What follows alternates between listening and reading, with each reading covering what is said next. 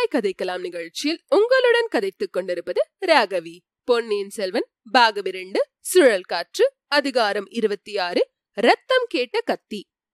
அந்த வீர வைஷ்ணவர் எப்படி அங்கு வந்து சேர்ந்தார் எதற்காக வந்திருக்கிறார் என்பதை பற்றி வந்தியத்தேவனுடைய உள்ளம் கலக்கமடைந்திருந்தது. ஆயினும் அதை அவன் வெளியில் காட்டிக் கொள்ளவில்லை என்ன வேடிக்கையே சொல்வது? சற்று முன்னால் தான் உங்களை பற்றி நினைத்துக் கொண்டேன். நிமிர்ந்து பார்த்தால் தாங்கள் சுவரேறி குதித்து வருகிறீர்கள். கொடுக்கிற தெய்வம் கூரையை பத்தி கொண்டு கொடுக்கும் என்று சொல்கிறார்களே அது சரிதான் என்றான். அப்பனே சற்று முன்னால் என்னை பற்றி நினைத்தாயா? எதற்காக? இந்த நரமனுஷனை பற்றி நீ ஏன் நினைக்க வேண்டும். சாக்ஷாத் ராமனை பற்றி நினைத்தாலும் பயனுண்டு. தங்கள் வாய்க்கு சர்க்கரைத்தான் போட வேண்டும். முதலில் நான் ராமபிரானை பற்றித்தான் நினைத்தேன். இங்கே வரும்போது கடலில் அக்கறையில் ராமேஸ்வர கோபுரம் தெரிந்தது. ராமர் அங்கேதான் சிவனை பூஜை செய்து ராவணனை கொன்ற பாவத்தை போக்கிக் கொண்டார் என்று எண்ணினேன். நில்லு தம்பி நில்லு. நிற்க முடியாது சுவாமிகளே. என்னா நிற்க முடியாது. நடந்து நடந்து நின்று நின்று என் கால்கள் கெஞ்சுகின்றன. தாங்களும் கருணை புரிந்து உட்காருங்கள். அப்புறம் ராமரை பற்றி நினைத்தேனா? உடனே ராம பக்தனாகிய அனுமாரை பற்றி நினைவு வந்தது. அனுமாரை பற்றி எண்ணியதும் தங்கள் நினைவு வந்தது. உடனே பார்த்தால் தாங்களே வந்து விட்டீர்கள். சுவரேறி குதித்து மட்டும் வந்தீர்களா? அல்லது அனுமாரை போல் கடலையே தாண்டி குதித்து வந்தீர்களா? தம்பி மகாபக்த சிரோன்மணியான ஹனுமார் எங்கே ஹடியேன் எங்கே ஹனுமார் இந்த இலங்கைக்கு வந்து அக்ஷயகுமாரன் முதலே ராட்சசர்களை அத்தாகம் செய்தார் என்னால் கேவலம் ஒரு பூனைக்கு வழி சொல்ல முடியவில்லை இதோ பார் எப்படி ஒரு பூனையின் கால்களை பிராண்டி ரத்த காயம் செய்து விட்டது என்று ஆழ்வார்க்கடியான் தன் கால்களில் ஏற்பட்டிருந்த காயங்களை சுட்டிக்காட்டினான் அடடா இப்படியா நேர்ந்து விட்டது. ஆனால் கேவலம் ஒரு பூனையோடு தாங்கள் சண்டைக்கு போன காரணம் என்ன? நான் சண்டைக்கு போகவில்லை. அதுவேதான் என்னுடன் வலு சண்டைக்கு வந்தது. அது எப்படி சுவாமிகளே? உன்னை தேடிக்கொண்டு நான் வந்தேன். வாசர் காவலர்களை ஏமாற்றி கொல்லைப்புற சுவர் வழியாக ஏறி குதித்தேன். கீழே நான் கால் வைக்கிற இடத்தில் வேண்டுமென்றே அந்த பூனை தன் வாளை நீட்டிக் கொண்டிருந்தது. என் கால் அதன் வாளை அப்படி லேசாகத்தான் தொட்டது. இருந்தாலும் அந்த பொல்லாத பூனை தன் கால் நகங்களினால் என்னை தாக்கத் தொடங்கியது. தம்பி நான் சொல்வதை கேள். புலியோடு சண்டை போட்டாலும் போடலாம். ஆணையோடு சண்டை போட்டாலும் போடலாம். பூனையோடு மட்டும் சண்டை போடக்கூடாது. சுவாமிகளே அந்த ரகசியம் எனக்கு இப்போது தெரிந்து போய்விட்டது. எந்த ரகசியம்? அந்த பூனை இங்கே என்னறைக்கும் வந்தது. என் நெற்றியில் வாளினால் தடவி கொடுத்து என்னோடு கொஞ்சி விளையாடியது. என்னை நகத்தினால் பிராண்டவில்லை. உம்மை மட்டும் தாக்கி பிராண்டியது. அதற்கு காரணம் என்ன? வைஷ்ணவர்களை கண்டால் பிடிக்காத வீர சைவ பூனை அது. ஓஹோ அப்படியோ. இந்த யோசனை எனக்கு தோன்றாமல் போயிற்றே. வீர சைவ பூனை என்று தெரிந்திருந்தால் தடியினால் நாலு திருச்சாத்து சாத்தியிருப்பேனே. உம் கையில் தடி இல்லாததே நல்லது. ஏனென்றால் இந்த க்ஷேத்திரத்துக்கு வந்ததிலிருந்து என் உடம்பிலே கூட வீர சைவ ரத்தம் கொதிக்க தொடங்கியிருக்கிறது. என் உரையில் உள்ள கத்தி வீர வைஷ்ணவ ரத்தம் வேண்டும் என்று அழுகிறது. நீர் எனக்கு செய்த பேருதவியை நினைத்து அதை அடக்கி வைத்திருக்கிறேன். அப்பனே உனக்கு நான் ஓர் உதவியும் செய்யவில்லையே. வைஷ்ணவரே தங்கள் சகோதரியாகிய பழுவூர் இளையராணியை பற்றி எனக்கு நீர் சொல்லவில்லையா? ஆமாம் சொன்னேன். பழுவூர் இளையராணி கடம்பூருக்கு அருகில் மூடுவல்லுக்கில் போனபோது தீரை விலகியதே அப்போது அந்த தேவியை நீர் எனக்கு சுட்டிக்காட்டவில்லையா? ஹாம் ஹாம் அதனால் என்ன?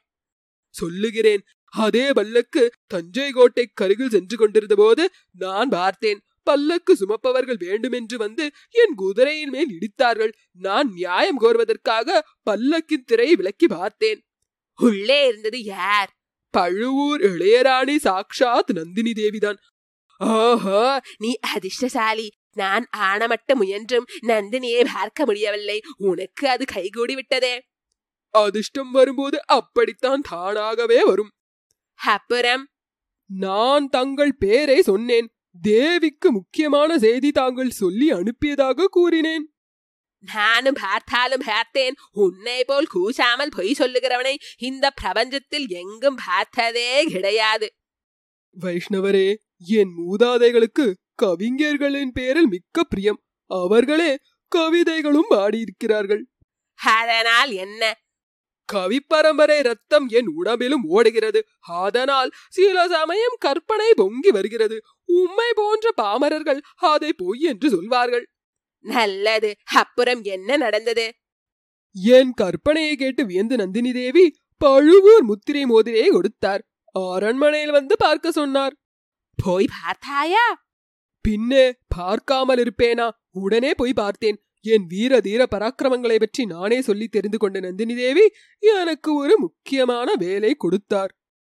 அது என்ன வேலை? இந்த இலங்கையில் மதுரை பாண்டிய வம்சத்து மணிமகுடமும் இந்திரமாலையும் இருக்கின்றனவாம். இலங்கை அரச குடும்பத்தார் மலைநாட்டில் ஒளித்து வைத்திருக்கிறார்களாம். அந்த நகைகளை எப்படியாவது தேடி கொண்டு வந்துவிடு என்று சொல்லி அனுப்பினார். அது இவ்வளவு கஷ்டமான வேலை என்று எனக்கு தெரியாமல் போயிற்று. பெரிய பழுவேட்டரையரின் பொக்கிஷத்தில் உள்ள ஆபரணங்கள் ஆயிரம் கழுதை பொதிகணம் இருக்கும் என்கிறார்கள். அவ்வளவும் இளையராணிக்கு போதவில்லையாக்கும். சரி கொண்டு வந்தால் உனக்கு என்ன தருவதாக சொன்னாள்? தஞ்சை கோட்டை காவலை சின்ன பழுவேட்டரையரிடமிருந்து பிடுங்கி எனக்கு தந்து விடுவதாகச் சொன்னார்.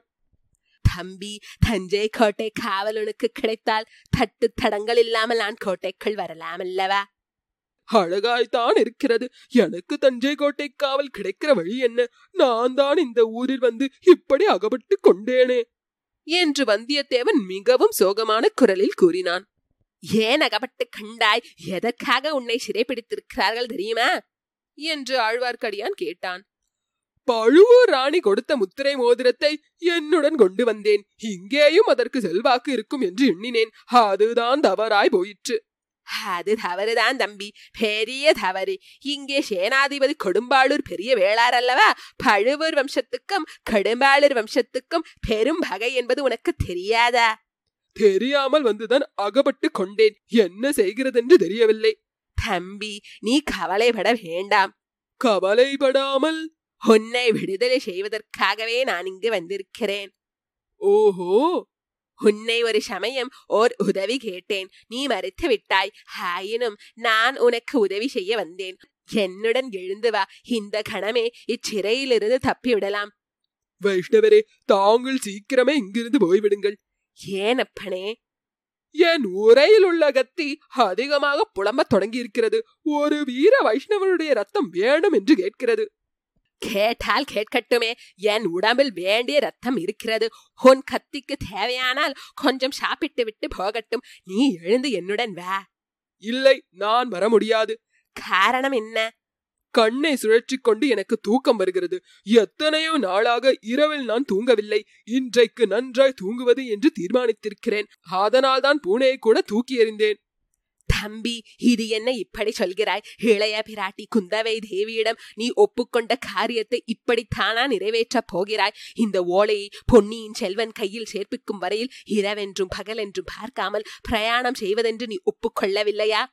இவ்விதம் சொல்லி ஆழ்வார்க்கடியான் தன்னுடைய மடியில் இருந்த ஓலையை எடுத்து வந்தியத்தேவனிடம் கொடுத்தான். அதை ஆர்வத்துடன் வந்தியத்தேவன் வாங்கிக் கொண்டான். இதுவரையில் ஆழ்வார்க்கடியான் தன் வாயை பிடுங்கி வஞ்சித்து ஏமாற்ற பார்க்கிறான் என்றே அவன் எண்ணியிருந்தான். இப்போது அந்த எண்ணம் மாறியது. இந்த ஓலை தங்களிடம் எப்படி வந்தது? என்று கேட்டான். சேனாதிபதி விக்ரமகேசரிதான் கொடுத்தார். இதோ இந்த பழுவூர் பனை லட்சணையும் திருப்பிக் கொடுக்கச் சொன்னார். உனக்கு எப்போது இஷ்டமோ அப்போது பிரயாணம் புறப்படலாம் என்று சொன்னார். வைஷ்ணவரே தங்களுக்கு என் மனமார்ந்த நன்றி. நன்றி எல்லாம் சேர்த்து வைத்துக்கொள். சமயம் வரும்போது கொடுக்கலாம். ஐயா இளவரசர் தற்சமயம் எங்கே இருக்கிறார் என்று தெரியுமா? அது யாருக்கும் தெரியாது. அனுராதபுரத்திலிருந்து மலைநாட்டுக்கு சென்றிருக்கிறார். தேடி கண்டுபிடித்தே ஆக வேண்டும். உன்னோடு வழிகாட்டி போகும்படி சேனாதிபதி எனக்கு கட்டளையிட்டிருக்கிறார். நீ விரும்பினால் வருகிறேன். வந்தியத்தேவனுக்கு மீண்டும் சிறிது சந்தேகம் உண்டாயிற்று. சுவாமிகளே புறப்படுவதற்கு முன்பு சேனாதிபதியை நான் பார்க்கலாமா? என்று கேட்டான். அவசியம் பார்க்கலாம். பார்த்துவிட்டுத்தான் பிரயாணம் கிளம்ப வேண்டும். வானதி தேவியை பற்றி சேனாதிபதியிடம் தெரிவியாமல் போகலாமா? என்றான் ஆழ்வார்க்கடியான். இதை கேட்ட வந்தியத்தேவன் இந்த வீர வைஷ்ணவனுக்கு உண்மையிலேயே மந்திர வித்தை கைவந்திருக்குமோ என்று வியப்படைந்தான். இத்துடன் அதிகாரம் இருபத்தி ஆறு முற்றிற்று. இந்த நிகழ்ச்சியை நீங்கள் ஆப்பிள் ஐடியூன் ஸ்டோரில் கேட்பதாக இருந்தால் ரிவ்யூ செய்து ரேட்டிங் தரவும். அதேபோல் ஸ்பாட்டிஃபை மூலம் கேட்பதாக இருந்தால் ஃபாலோ செய்து லைக் செய்வோம் கூகுள் பாட்காஸ்ட் மூலம் கேட்பதாக இருந்தால் தயவு செய்து சப்ஸ்கிரைப் செய்யவும்.